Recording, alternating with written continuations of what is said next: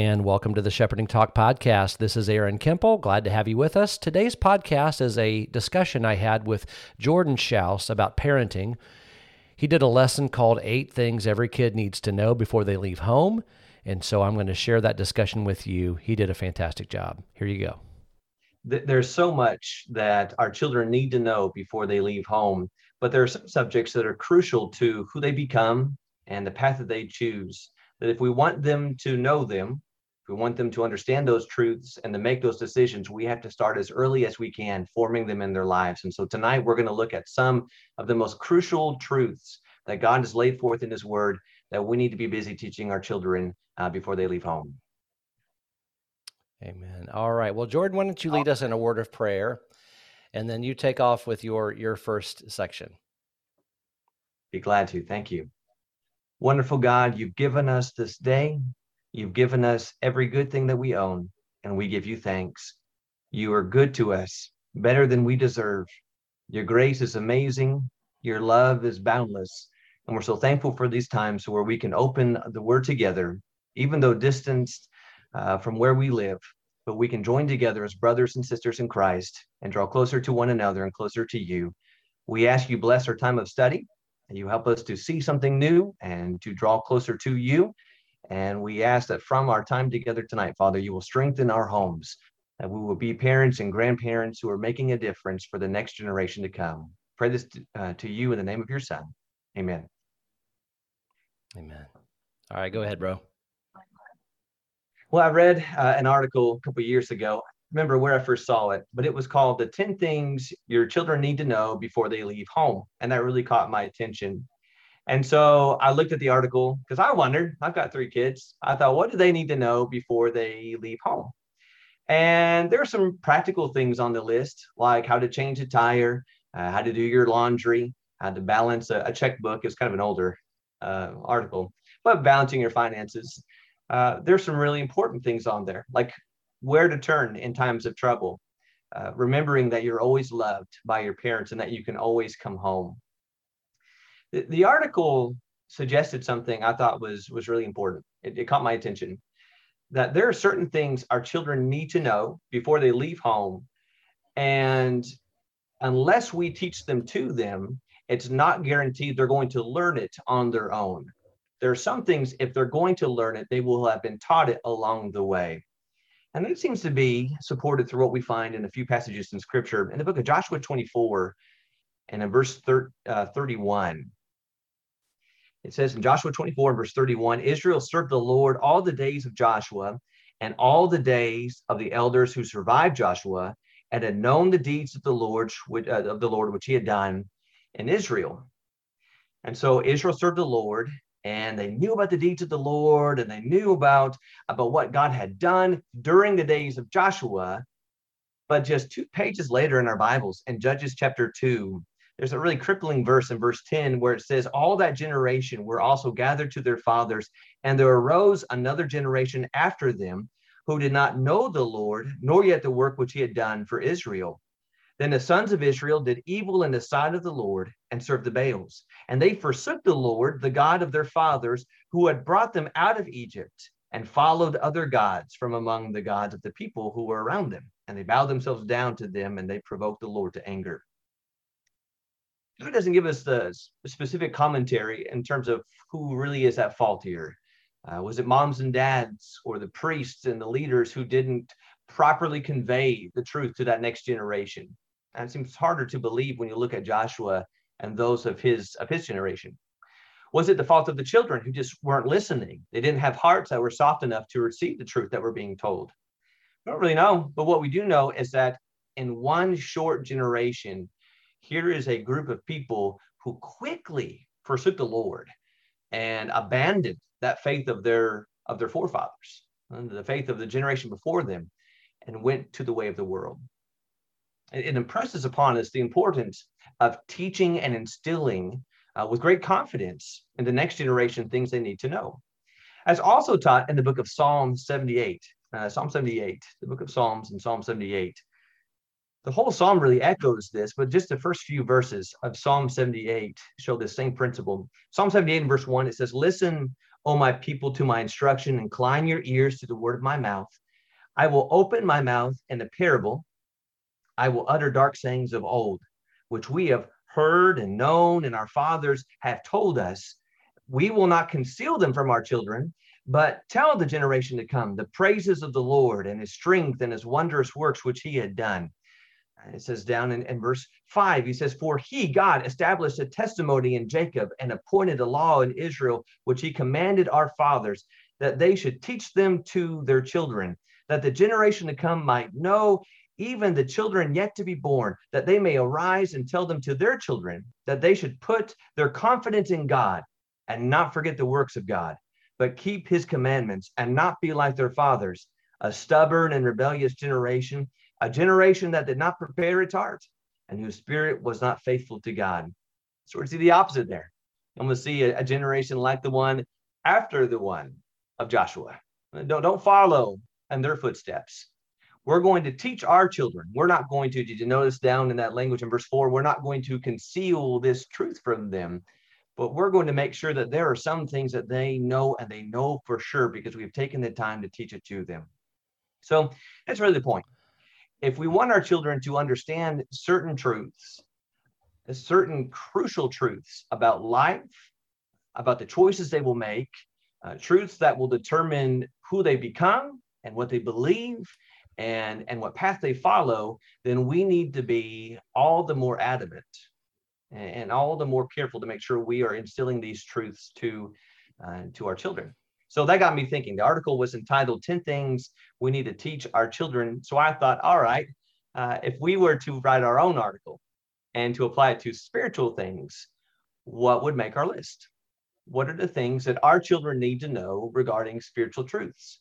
And so I came up with with eight. This is not an inspired list. This is not God writing down here's eight things you need to know.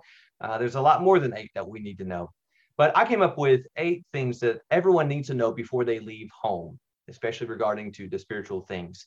And so let's start with at least the first one and see where our time goes. And then we'll kind of engage in some back and forth conversations. I'd love to hear what you think at home about some of these uh, subjects we're going to talk about, or even some that I won't uh, bring up on this list that you would bring up. I'd love to have those and write those down. The first thing they need to know is the Bible. And I realize that's really broad. Uh, I realize that uh, when you say the Bible, there are 66 books, uh, thousands upon thousands of verses and people and stories. But I appreciate what that means when you say, I, I want my children to know the Bible. I want them to understand, perhaps, firstly, that this book is God's book. Uh, 2 Timothy 3 and verse 16, they need to know for certain that every single word comes from God and every single word is profitable uh, it's beneficial uh, to the equipping of every single person who reads and trusts in these words to be the men and women of God that He designed to be busy in good works. They need to know that. Uh, they need to know that this book, this, this Bible, is words that they can trust and, re- and rely on and lean on, lean on, like a light to their path, Psalm 119 and 105 would say. Or it can sustain them in difficult times like bread to the body. Matthew 4 and verse 4 it is our soul sustaining source of nutrients and guidance in this life. Knowing the bible means knowing how to use this bible and, and, and read this bible and study this bible. Second timothy 2 and verse 15 knowing how to rightly handle the word of god. I'm not going to pick up the bible and read revelation like i would read genesis they're written differently I'm not going to read the book of Job like I would read the book of uh, Ephesians. There, there's literally rules and and and and certain guidelines to follow when we are working through and trying to understand and interpret these books. And our children need to know that. They need to know how do you read the Bible, how do you study the Bible, and then, of course, most importantly, how do I take this ancient text and live it today? Isn't that the crucial truth? It's not just gaining information, it's information that produces motivation that results in transformation, being more like Jesus. It's that James 1. I don't want to just be a hearer of the word, I want to be a doer. So, one thing that our children need to, to know and to have is a firm understanding and appreciation and trust and love for the word of God. Now, they are great students of the word, but they're people who live what they learn from the word of God. We're going to stop after the first one. I'm going to kick it back to you, Aaron, and then we'll pick up some more of these eight here in just a minute. Okay. Great thoughts, Jordan. Uh, if you're with us on Zoom or Facebook, again, share your questions or comments, uh, and we will do our best to get to those. Uh, again, thanks to Ruben uh, Prevost behind the scenes doing the technicals and the producing. and so, Amen. Uh, so as we think of, yeah, as what you're as what you're talking about here, uh, Jordan, I don't think we sometimes. I'll say we generally especially as American Christian males, I'll, I'll speak generically. We don't really realize how power, much power we have and how much influence we really mm. have. And I know for myself, and I'll, I'll zero it down to Aaron, there are the times when I assumed things as a father. And that mm. was not a good thing, right? Um, sure. They don't learn. They don't learn by osmosis. They have to be taught, and there is there is that biblical mandate, as you said, and it's throughout the biblical story for the father to communicate God's will to the family. Mm. And there is such incredible power when that is done. I mean, even the even the people of the world recognize the influence of the father's voice in the home. They mm. recognize it's missing. so, you so know, just you're just, getting ahead of me because uh, I'm sorry, I won't do, I won't say anymore. No, no, no, no, no. Yeah, no. There's a point. I'll, yeah. I'll bring it up now because we might bring it up a little later. Uh, yeah. There's this USC sociology professor who linked the transmission of faith and what successfully accomplishes the transmission of faith from one generation to the other. He oh, said okay. it's love within the family. He said it's love within the family but the main link is father. Hmm. If you have a strong father who loves his children and loves his home, there is a strong link between the faith that existed in one generation to the other. Now, we know from Timothy that's not necessarily always a, a guarantee because there are some mm-hmm. amazingly strong mm-hmm. women who have made a, mm-hmm. a, tremendous difference. But to your point, there is something to be said about the role of a father instilling and teaching these truths to that next generation. Yeah. And uh, just, I, I, guess I was thinking about what you'd said about. Um, I'm getting some kind of feedback of my voice somewhere. I don't know where, but um, you know, there's just a great power in uh, that. Like you said, we're not going to hide this from the next generation. Um, and so, as you think mm-hmm. about the the uh, communicating of God's word, um, that's something I was talking about. Adam, you know, the very first Adam was put in the garden. That's what I was preaching on Sunday morning. Very first Adam mm. was put into the garden to guard it he was to guard yes. it, to protect it, and and part of the protection was to stand on what God said. And, and he says to, to Adam, because you have not listened to me, you've listened to your wife instead of, of me. Here's the consequences. And so the man is standing mm-hmm. firmly in the mm. home saying, We're going to listen to what God said. And and yeah. uh, to be able to take the time, how whatever that looks like, to spend that time with your children, to share them with them, those truths um, they're just going to hear it differently from dad than from mom. So I won't say any more than that, but I, I appreciate uh, your great thoughts.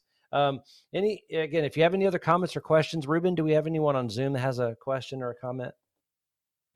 Uh, I don't think so. I haven't seen any questions in the chat window or anything like that. So, okay, and feel free, Ruben, if you have anything to to jump in here. I don't have anything at the okay. moment. So you guys, yeah, you guys keep going. Okay, yes, sir. You got it. All right. Well, why don't you just take off and, and roll? Uh, I almost said Ruben Jordan with the next points. Well, I will, Ruben but I don't roll. know. I, I don't know the other eight. I don't know the other roll. eight points, man. Jordan, just send them to me in a text message real quick, and we'll talk. Here we go, buddy. That's right.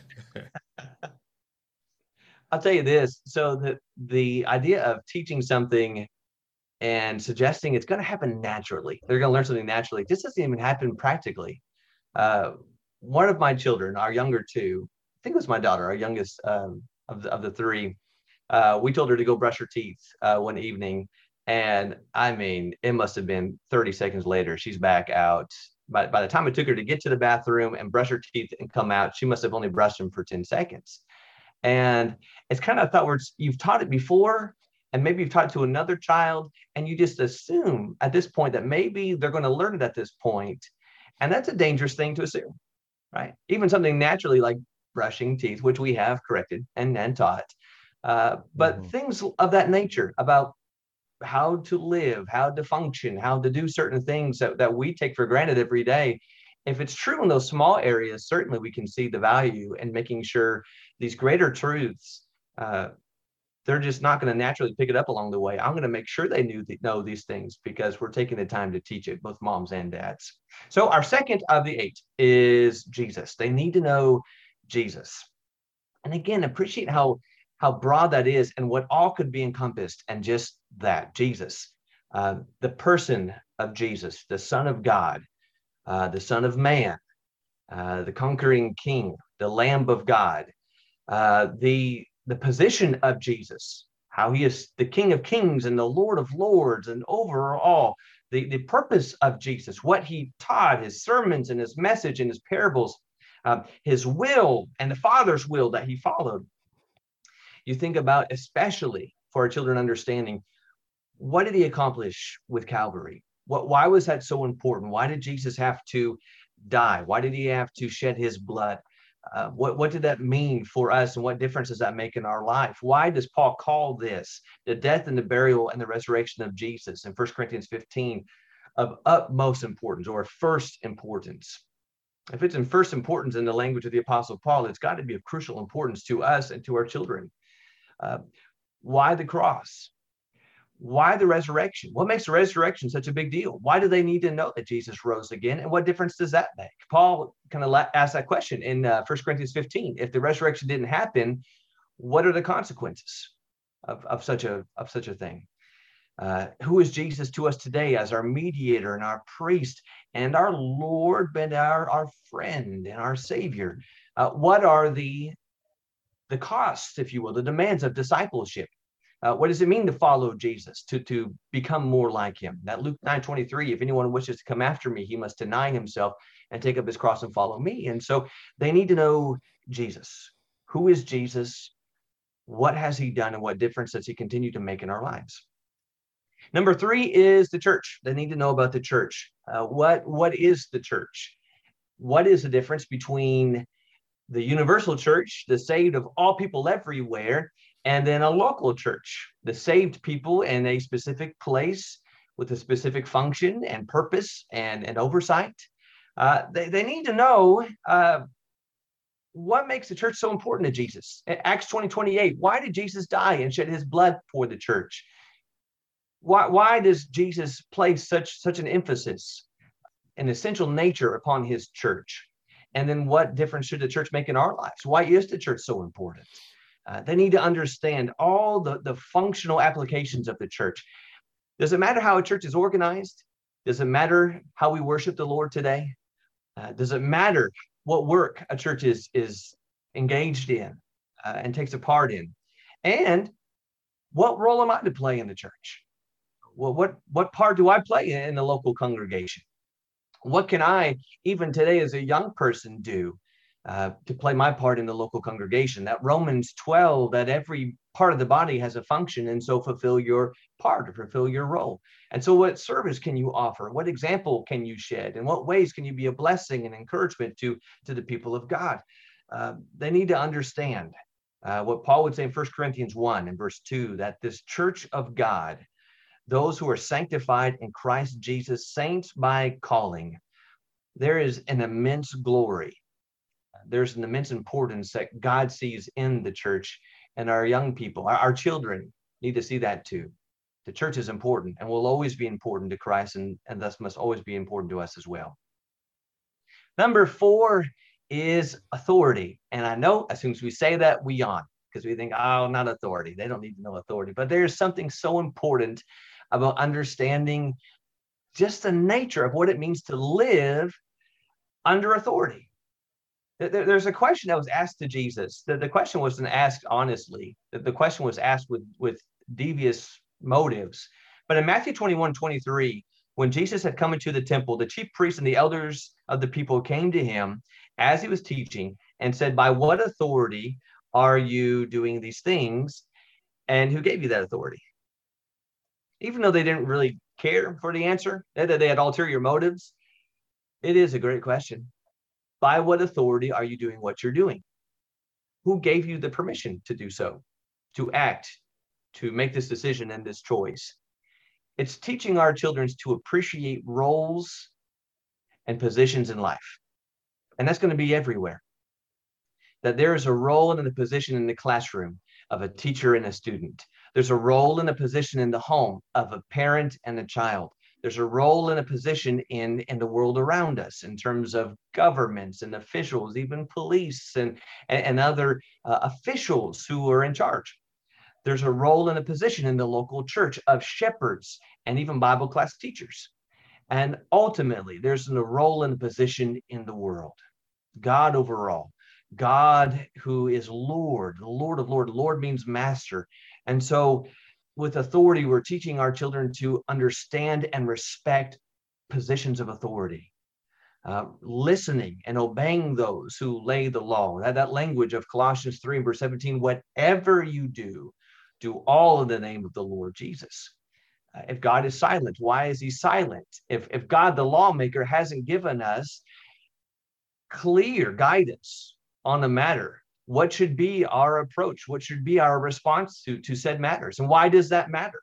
What are examples in scripture of people who disregarded God's, God's role in this world and place in this world and the laws that he has set forth?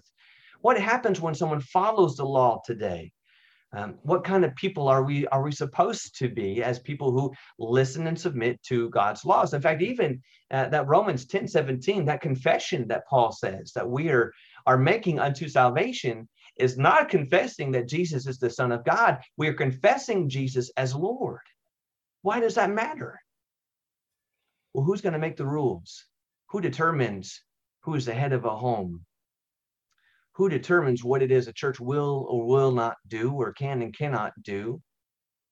What happens if we dismantle our understanding and respect for authority at any avenue of life? What you have is anarchy and chaos. It starts small, but we want to instill into our children what was instilled even in Adam in the very beginning that there's a place and their position given by God, and his people are going to see it and to respect it we reached another 10 minutes. You want to pause there and see if we have any thoughts? Aaron Ruben? Uh, sure. Uh, that sounds, let me see. Can you hear me okay? Did, did you yes, uh, early on, did you early on uh, reference Psalm 11? I don't think you did, but about foundations. I had to I had to deal with something, and so I had to take my headsets off for a minute. I just want to make sure I'm not repeating some. Um, there's a there's a verse that I heard a long time ago that you know if the foundations are destroyed, what can the righteous do? Mm. You know, Psalm 11, 3. Yeah. And as you're talking, yes. I was thinking, you know, I just posted the first four things on the Facebook, uh, the feed there. So in the comment section, you know, we have God's word, Jesus, the church, and authority. And you think, oh, this is this is so simple. Exactly. This is the foundation. That's right and and one of the things that i've been thinking and saying a lot lately is you know as we look at our culture today america 2022 and and i know you would agree with this if we just followed the first few chapters of genesis we'd set, mm. settle most of our society's ills at this point you know Absolutely. and so i just i just think about that and what you're setting in order here i mean what's that the foundation for well, that's the foundation for how i deal with uh, other human beings how do I treat them? You know, it's mm. the foundation for my money. It's the foundation. Now you're going to talk about other things, but it's the foundations. Sure. It's set. It's setting. It's setting the house on the right order, uh, on the right foundation. And uh, man, when we do that, and like you said, in a loving setting with a loving father, uh, yeah. or if a father's not there, which you know or or not there spiritually which i understand the absence of a spiritual leader in the home as far as a father um, sure. mom's going to take over but we need to have those men mm-hmm. who in christ like your dad who he was for me that's right you know to to to to show the way and to help lay those foundations and uh mm-hmm. and man when those foundations are set you know there's so many other things that just get dealt with pretty simply once we set the foundation. Oh, yeah. So I really appreciate how you're putting these in order. Um, let's see. I don't see any comments on Facebook, Ruben. Or is there anything on Zoom? Um, yes. So we just got a question in, or is it a question? I don't see a question mark. So I'm gonna just say it's a comment. I haven't read it yet, but Um, I'll just go ahead and read it out. Uh, it says it's so very important that parents don't take a once taught, always taught approach to your list. Ah, yes. This list should be reviewed continuously and deeper in meaning as kids get older, especially as they prepare to leave the nest. Amen. Yeah, I mean, that's, exactly, that's, yeah, that's exactly right. Once taught, always taught. I love that. That that I love the way that that they spun a phrase there. But um, you have any thoughts about that? Boy, that's so true. And I, I'm sure there's some subjects we do that too, maybe because we're uncomfortable. You know, we might label them as the talk, and we will talk about them and hit on them and then avoid them like the plague again. Uh, but that's just that's just not a good principle in general for anything in life, but especially for these. Uh, but to your point, and I and I love the ending of that comment. Um, the more regular you're approaching these things, as they are getting ready to leave home, it's not going to be this mad rush to cram all this information before they're gone and hoping it lands. You, have been sowing these seeds along the way, and it'll make that difference for when they're finally ready to go home. Mm-hmm. Amen. And you know, I was thinking of Paul and Peter, and these are things I use because, you know, Peter says, This is the second letter I am writing to you, beloved. In both of them, I am stirring up your sincere mind by way of reminder. Peter mm-hmm. understood. They knew things, but I need to tell you again. and and Paul says, you know, for me to remind you of these things is not tedious, it is safe in Philippians 3. So those are things that come to mind in connection to that comment. Yeah. Um, well, I, I I talked with them about, you know, sexual purity. Oh well, we're done with that. No. No, I I mean because well, I talked with them once about alcohol. Well, no, they get around their own crowd. I talked to them once about vaping. No, no, no, we're going to have talked about a lot of these things and repeatedly. I have to tell them to be forgiving. I told them once, you know. yeah, no, it's all the time, all the time. I love that. So yes, and it's it shouldn't be a drudgery, right? I mean, these things shouldn't be burdensome. It should be a joy mm-hmm. for us, and you know, as we're trying to help them. You know, sometimes it gets tiresome naturally, but sure. should, we shouldn't view it as oh, I got to tell them again. Well, that that that shows our maybe our heart has some issues and not the child. well, and to that point, sometimes we might think these subjects are so weighty, we need to wait till they're a little older uh, to address these with our mm. children, and I think that's a mistake. Uh, even some of these we we've already talked on, you can introduce them conceptually to your children as as a young uh, in, in, their youth. Mm-hmm. And mm-hmm. the older they get, you just add in the layers of depth. You just lower those nets a little bit more and more. Uh, and it's not going to be strange for them to understand the deeper concepts because you've already set the framework as a child. That's right. How many times, Jordan? I mean, you just think about in your life as a dad, as a preacher, just observing mm. people, and I'm sure the same for Ruben. How many times have you been absolutely blown away by the understanding of a four year old? More than I, mean, I can count. Yeah.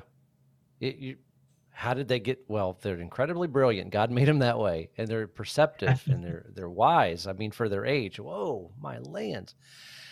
So yeah um, that's that's not take that for granted. I really appreciate that point. Um, okay so uh, i don't have anything on facebook here so why don't you just take off and keep rolling. All right rolling on. Uh, and i appreciate that. Appreciate the comments and the thoughts uh, and again, uh, maybe at this point, if you review, so the eight things we've come up with, the four so far are the Bible, Jesus, the church, and authority. If you think to a lot of the issues young people face and wrestle with, especially spiritually, they begin with something of these four. Uh, either they're not reading the Bible to know God's will or respect God's will. Uh, they have lost their sight and appreciation of Jesus. Uh, they have uh, separated themselves from what took place on Calvary to, to find the conviction to keep us from sin or the grace to bring us back from when we have fallen. Uh, there seems to always be a wrestling of, of the importance in the church in our lives, especially when a child leaves home and they go off to college. Uh, pursuing a local church and being becoming a part of that church and making sure that church is a church that uh, like Ephesians 3 and verse uh, 21, that it's a church that brings glory and honor to God, not about pleasing and entertaining men and or even authority, just respecting God's rules and his boundaries and his guard uh, guardrails. That's where a lot of this fits in is these first four. Uh, the rest of what we're going to talk about is still very important, but they find their foundation off of these four. And so hopefully that will uh, show us where we're going and why those first four are so very important. Number five, the fifth thing that our children need to know before they leave home is relationships, uh, because the Bible will discuss, uh, sometimes at great length, every relationship you and I will have from here to our journey uh, home, to our journey to heaven. Let's think about it. The very first relationship they have is a child to a parent. And the Bible talks about our relationship as children to parents. Ephesians 6 talks about honoring and obeying our parents. Uh, it talks about our relationship with our siblings. We might look at that in terms of story, maybe some stories not to repeat, a Jacob and Esau or Joseph and his brothers sort of story. It talks about our relationship with our friends, especially in the Proverbs. There has a lot to say about the sort of friends that we associate with and those we, we ought not. There's talk about our relationships with with dating and those who we pursue and the pursuit of purity and keeping marriage honorable in Hebrews 13 and verse 4 and then even marriage itself. So much of the Bible uh, talks about marriage either in terms of stories illustrating God's truth or just straight up truth right? Ephesians 5 is it's just a beautiful illustration. God's uh, Christ's relationship with his people the bride but that what that shows us about what God expects out of our marriages as husbands and wives uh, there's relationships between us and we those we work with. Uh, while it's not exactly the same, the master to slave instructions find some principles that are very relatable to our employee and employer relationships we have today. And then, of course, there's relationships with our brethren and, and relationships with the shepherds in terms of submission and following and guidance. There's a lot to be said about our relationships with one another and how to maintain and, and thrive in these relationships. That means talking about things like grace, uh, kindness, patience, uh, things such as uh, long suffering sometimes with some people. There, there's the principles given in First Peter chapter 3 when he says in verse 8 to sum up, all of you be harmonious, sympathetic, brotherly, kind hearted, and humble in spirit, not returning evil for evil or insult for insult, but giving a blessing instead. For you were called for the very purpose that you might inherit a blessing. Children need to know that. They need to know early on about relationships, that relationships matter to God and relationships, relationships will matter to us. It's been said before many different ways. The people that we surround ourselves with will, in many ways, determine the kind of people we become in the future. That's true. Friendships, it's true. Marriage, it's true in, in a lot of different degrees. And so we need to know about the importance of, of maintaining and keeping good godly relationships in our lives and allowing the word of God to direct us in there. Uh, you think about it, you think about how many how many friendships, how many churches, how many uh, workplace dynamics have all been ruined because we've not followed the guidance of what God has said in his word about just maintaining proper relationships with one another. So that's number 5. Number 5 is relationships. Number 6 is choices, uh, life choices. Again, it's broad, but appreciate what that means when you talk about the choices that one makes. There's a statement in Deuteronomy 30 and verse 19, which says, I call heaven and earth to witness against you today that I have set before you life and death, the blessing and the curse. So choose life in order that you may live, you and your descendants. Essentially, what Moses is saying here is that every choice you make matters, so choose wisely. That's really important. It's important to learn early on. Uh, the New Testament equivalent might be Galatians 6, verse 7. Do not be deceived. God is not mocked, for whatever man sows, this he will also reap. That principle that God instilled into this world that if you sow an action, you will reap a consequence. And it could be really good or it could be really bad. Uh, our choices matter. They start small, like friendships and relationships, but you think of some of the practical applications of the choices that we make. Uh, you, you think of the habits. You think about what the Word of God says about laziness or worry and anxiety. You think about the practical choices, like in Ephesians 4, about that which the new man in Christ is to avoid, whether if it is lying and the abuse of the tongue, or if it's the sexual sins in the heart of lust or, or the adultery that fills the heart. Maybe it's things such as drunkenness or carousing or abusing our bodies with certain things around us. Uh, choices in terms of godliness, about studying the Bible, about prayer, about humility, about putting others uh, before ourselves. Life choices matter.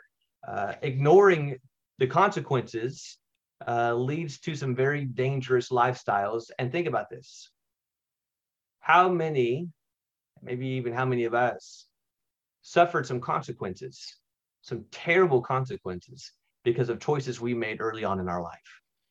Uh, that it wasn't necessarily impressed upon us that every single choice matters.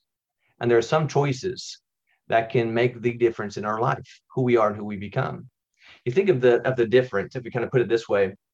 In Second Timothy chapter 2 and verse 22, Paul says, flee youthful lust.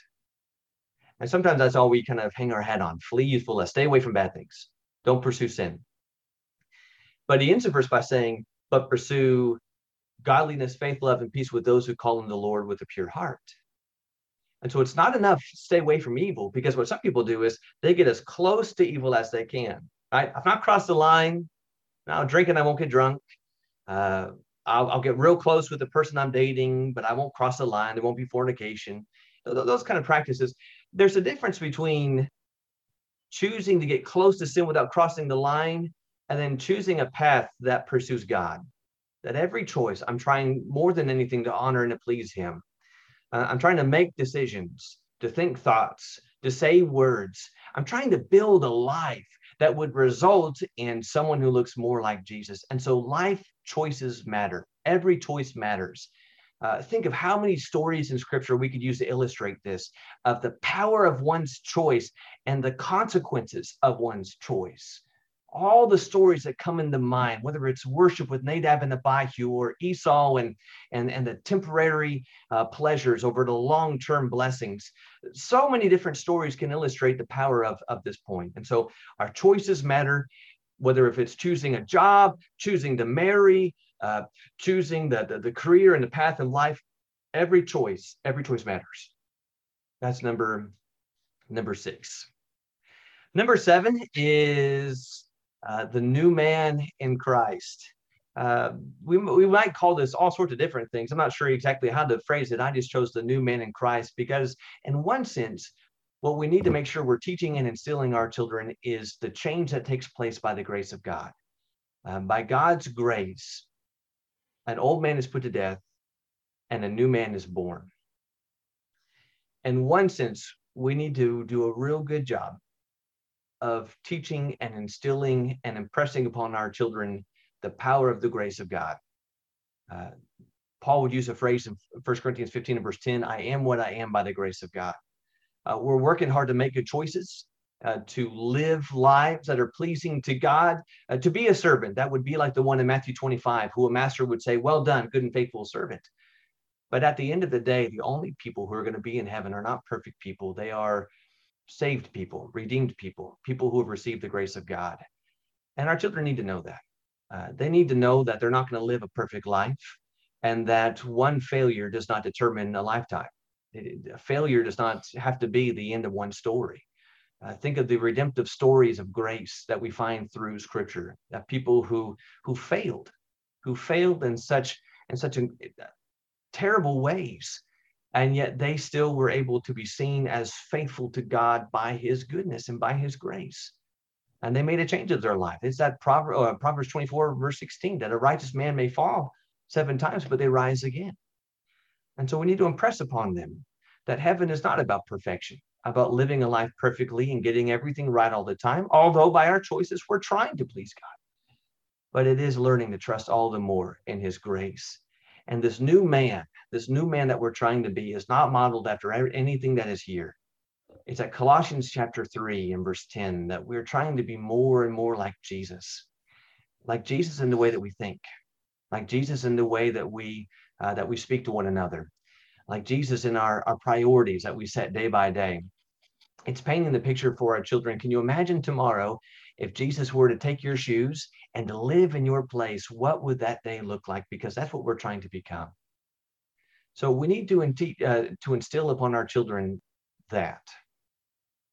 It's a balance there because they need to understand and appreciate the grace of God and how good it is to have God's grace and what it means to be forgiven and how thankful we ought to be. Uh, we're never going to earn heaven, we're never going to deserve it. But that grace came at such a terrible cost and a terrible price. And that grace then ought to motivate us to live godly lives as this new man. That's Titus chapter 2.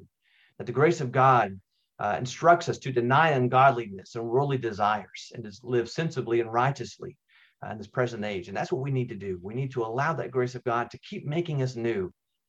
And in that means we're teaching our children we always keep learning, always keep growing, always keep trying, always keep striving. We might say it this way by the grace of God, I am not who I used to be. By the grace of God, I'm not who I used to be. Praise the Lord. But I realize today I'm not all that I can be. And so I'll continue to press on, to press on towards that goal until the final day when my breath, my last breath is taken, and I go on to be in glory. The new man who's being renewed day by day, Paul would say in Second uh, Corinthians 4. We're new. We're not who we used to be. And God's grace is to be praised for that. But don't stop making yourself new. Keep being renewed. Keep pursuing that, that, that goal of being more like Jesus day by day. That's number seven of the new man in Christ, the continual new man in Christ. All right, let's pause and see where we are right there. Okay.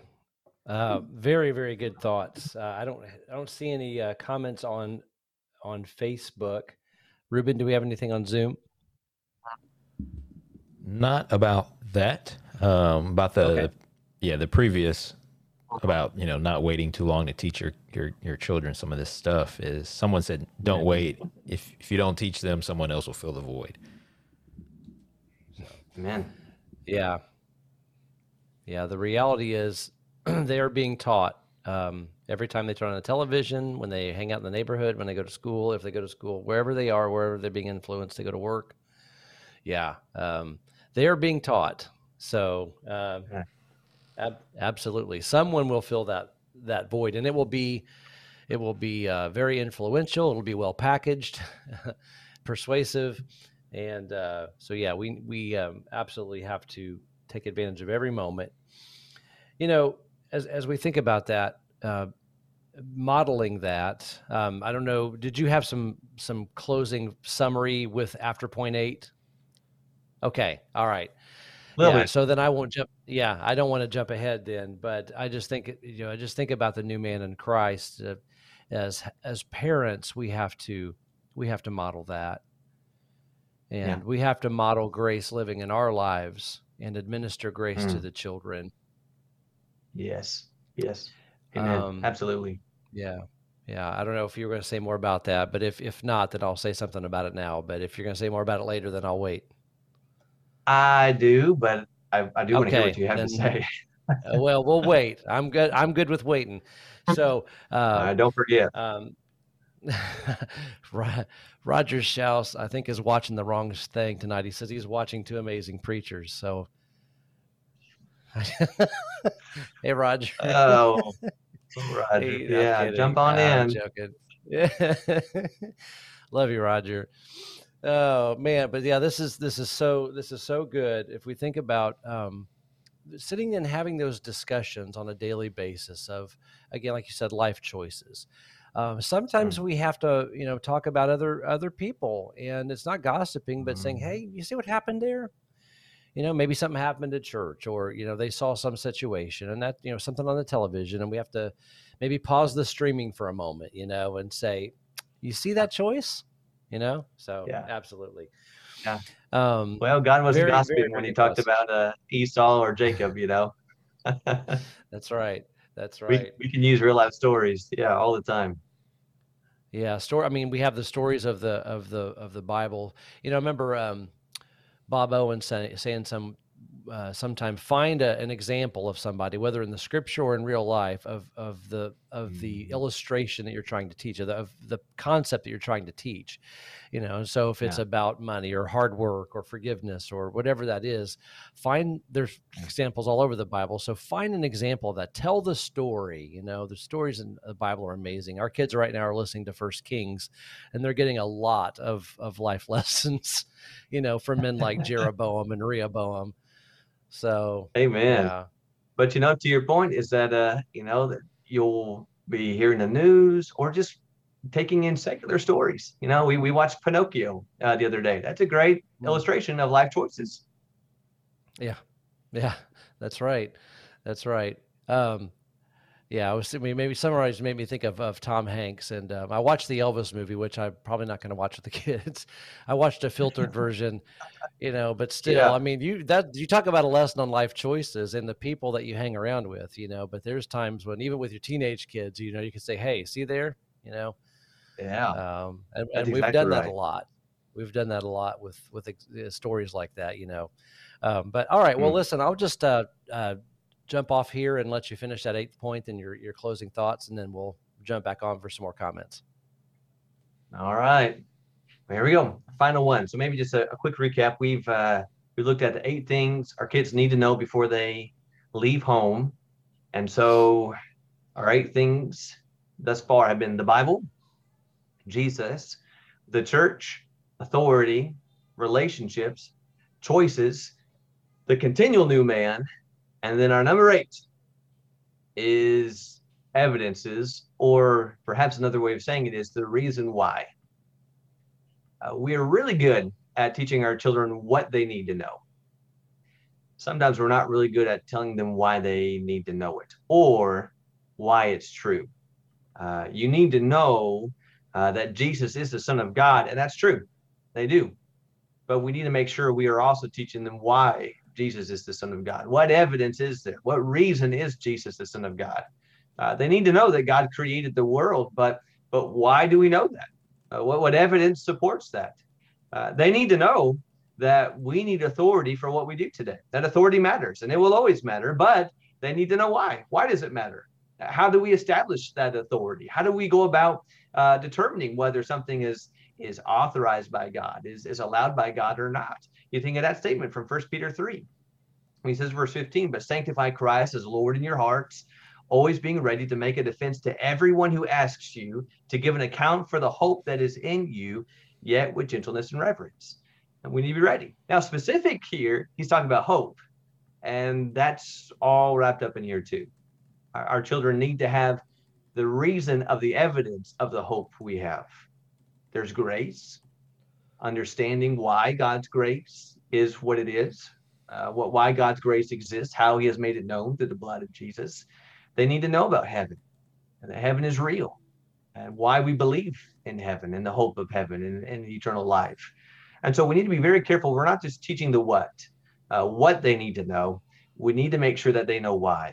Uh, there was a quote I heard not long ago that there's a lot of young people who are talked out of what they believe because they were never talked into it in the first place.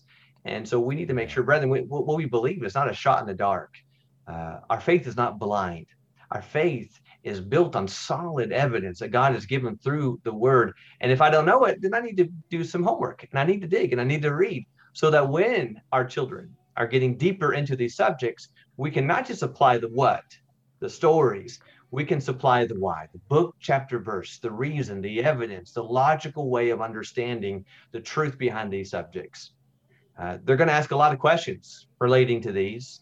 Uh, questions are a great thing, and we never need to discourage any questions when it uh, is regarding spiritual things. Really, we don't need to discourage any question at all in general, but especially about God or the Bible. Questions are how we learn. Questions are how we are how we grow. We need to be, be very careful to make sure that we are supplying thoughtful, convincing, well-reasoned answers to their questions. Never dismiss it. Uh, never offhanded. Never just say because I say so. No, it's because God said so. And let's look to the book and let's find the reason why. Now, this can be kind of daunting. You look at these eight. There's a lot of things that we need to teach our children before they leave home. And as a father of three kids, I feel that too. I feel the pressure. Uh, and uh, there's a lot more than just these eight. Hopefully, what that impresses upon us is at least number one, we can't wait until they get close to leaving home to really start teaching on some of these things. Someone had a comment on that not long ago. That's absolutely right if we want them to understand these truths, we got to start early and start impressing these these amazing truths into their lives and, and making it real and making it practical. What this may also indicate is an area of weakness in my life. There may be one of these eight that I'm not really strong on, I'm not really solid in. That there may be one area I know really well and another one I don't know very well. And this gives me a great starting place that I now see a path that I need to pursue and, and to become more more read up on, more solid on, uh, so that I can teach and I can instill that to the next generation. I want to end with a few things uh, relating to these eight and, and how we teach and instill things to the next generation, because it's on us.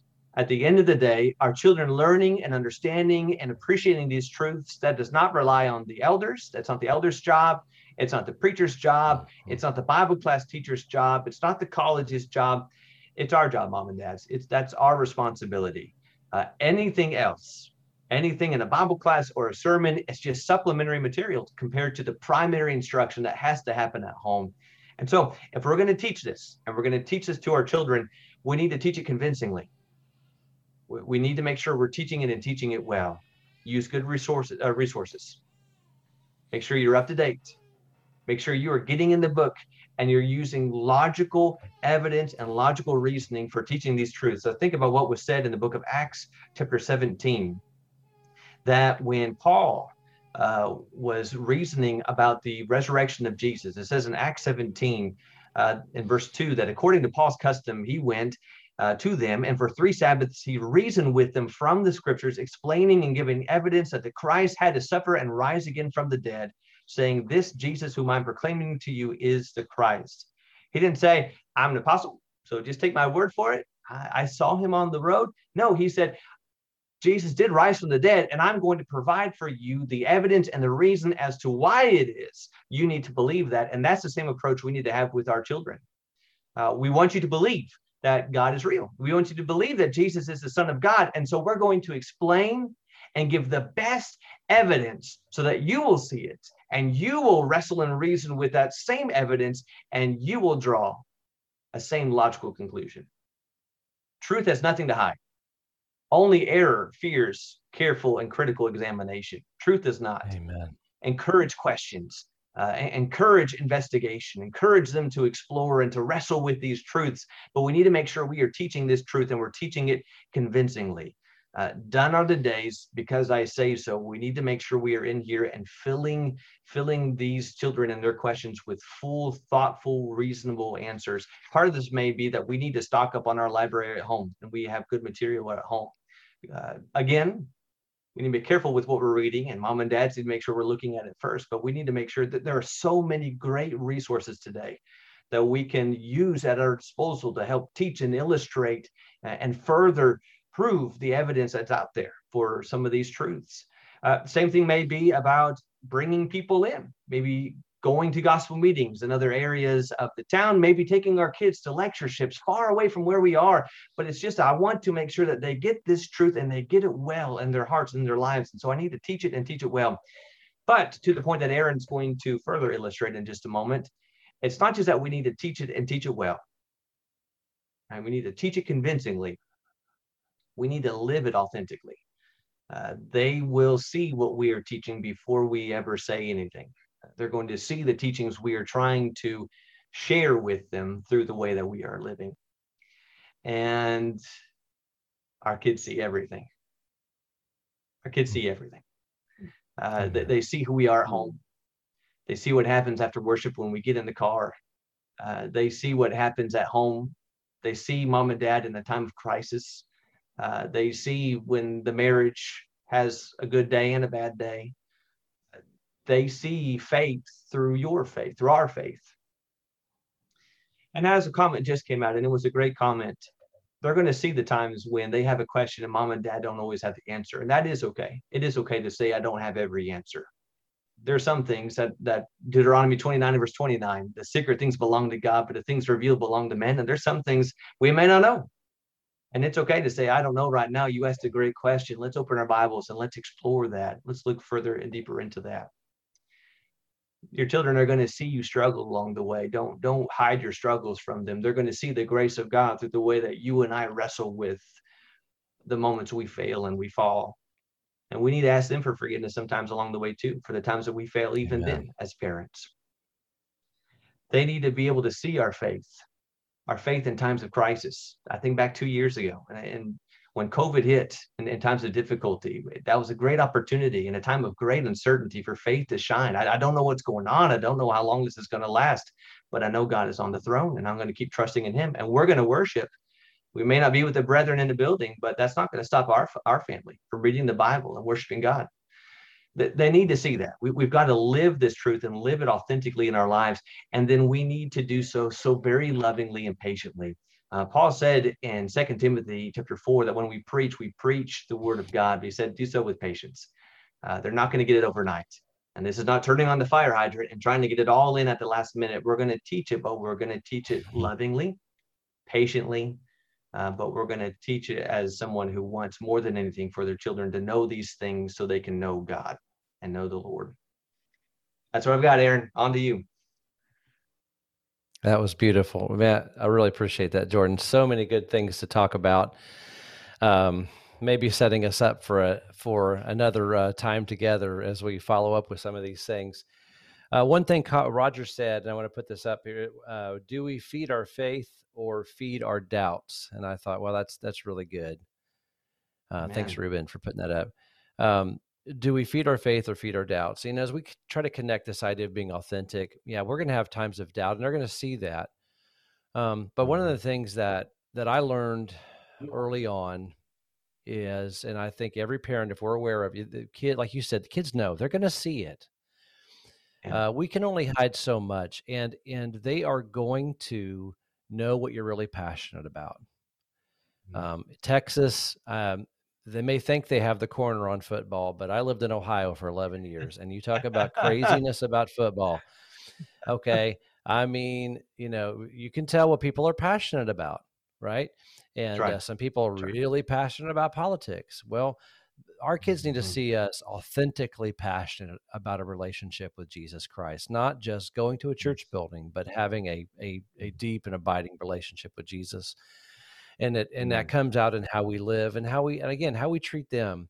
You know, I mean, I know there's so much we could talk about, bro, but one of the things that I, I believe is important when I think about Romans 15, verse 7, receive one another just as Christ received us. And how much how more important can I, mean think about parenting. How important is it to, to, parenting to receive our child as christ received us? Um, christ receives me and i don't get it all straight. I'm never going to get it all right i'm never going to get all the answers right on the test but he receives me that's right well that's right that's the same grace i need to extend to the children um, mm. And uh, so that that's just if they know they're. I mean, I don't know how many times Jordan I've talked to somebody and they're they're 60, 70 years old and they're still dealing with daddy issues. Yes. I mean, yeah. Because because because of the lack of grace that I mean I I, I can't count the now, number of times where somebody wasn't accepted and treated as as they should have been in mm. the home and it's still affecting them later in life. So if we just think about getting that right like you said that foundation like you talked about early on setting that foundation of of knowing jesus and and mm. and modeling that grace in his in your life and toward them how important is that when they when they come home and say um, dad i blew it tonight. I went too far. Yeah yeah. so, but we've modeled the grace, and so they have a safety to come home and talk to us. That to me, I don't remember where I heard it, um, and of course, I would be maybe wrapped up in all of this. Um, maybe the ninth thing, uh, which what I was wrestling with today, uh, is that if I if I could instill anything in my kids, on top of all these things, uh, is that you can never run uh, so far from my love and you can always come home um, mm-hmm. because we will never run so far from the Father's love, and He always welcomes us home. Yeah, and home is His place this beautiful place. Yeah, sorry. Sorry. No, no, no. I, I interrupted. You know, I um, there's a great book, Leaving the Light On, and uh, that kind of concept. Mm. So thank you so much. There's so much more we could talk about. Thank you everyone for your comments tonight. Uh, God bless you, Jordan. And uh, Thank you, brother. yeah, we'll we'll just plan on talking more about this and following up because there's so many more things as we just try to peel apart those those eight things. There's a lot of things underneath that umbrella that we could uh, Yeah. spend some more time. If you're willing to do that, we could you know just plan for a month or so for now and from now and see what you think. Hundred percent. Yes. Yes. Absolutely. Yeah. Yeah. There may be eight new Okay. things at that point, but yes, we'll uh, we'll do it. Uh, well, let's let's close with a prayer. We uh, look forward to seeing everyone next Monday night on the Monday Night Study, 7 p.m. Central Standard Time. May God richly bless you. Let's close with a prayer. Our Father in heaven, we thank you so much for uh, this lesson tonight. Thank you for Jordan. Thank you for his heart. Thank you, Father, for um, these things that he's shown us from your word and help us as moms and dads, as grandparents, to meditate upon these things to to bring them into our homes to think about them to lay the foundation to uh, talk our kids into these things so that others won't talk them out of it. We pray father that you will help us to be impressed with the influence that we have the lasting influence. Help us to be sober minded uh, about that and have an urgency we pray father that we will be filled with grace as we and mercy as we parent and as we deal with our grand uh, grandchildren that you will help us to to model the grace that you've given us that as you have received us that we receive them. In the name of jesus we pray. Amen. Thanks for listening to today's podcast. If you have any questions feel free to email me at aaron that's a aaron at shepherdingtalk.com thank you very much and have a great day